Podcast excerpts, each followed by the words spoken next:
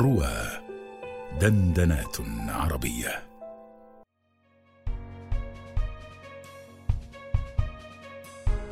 السلام عليكم ورحمة الله وبركاته.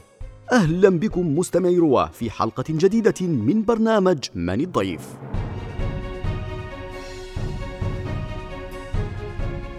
معنا اليوم شاعر بدرجة عاشق يدعوه الكثيرون بالمجنون. الكثير والكثير من الحقائق سيكشفها ضيف هذه الحلقة. حتى تتسنى لكم فرصة معرفته عن قرب فرحبوا معي بضيف هذه الحلقة. في البداية حدثنا عنك باختصار ضيفي الكريم ورجاء لا تذكر اسمك ضمن ما ستقول.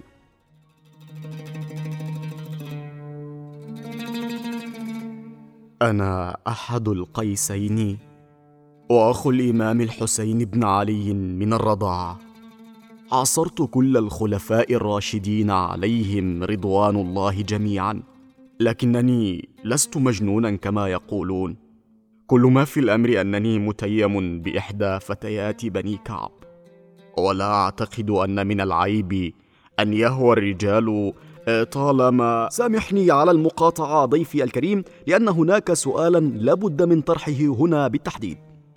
هل يمكن أن يصل رجل في عشق امرأة إلى حد أن يعتقد الناس بأنه مجنون؟ ولماذا هذه المرأة بالتحديد؟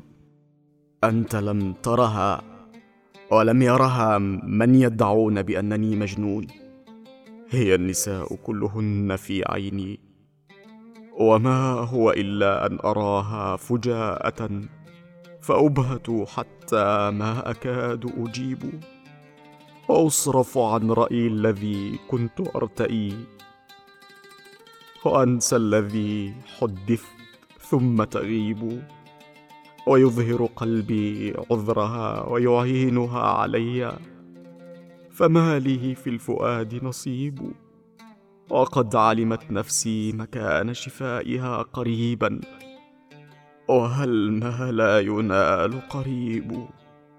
حلفت بركب الراكعين لربهم خشوعا وفوق الراكعين رقيب. بليغ هو ردك ضيفي الكريم ولكن لماذا لم يكلل هذا العشق بالزواج؟ عليك أن تتحقق من معلوماتك جيدا لأننا تزوجنا بالفعل.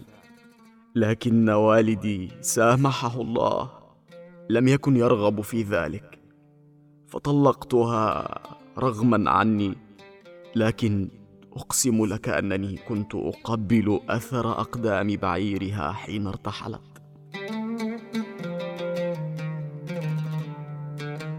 لا أدري صراحة كيف أواسيك على فراقها ضيفي العزيز لكن لو افترضنا أنها تستمع إليك الآن ماذا ستقول لها؟ أقول لها إني لأهوى النوم في غير حينه. لعل لقاء في المنام يكون. تحدثني الأحلام أني أراكم. فيا ليت أحلام المنام يقين. شهدت بأني لم أحل عن مودة.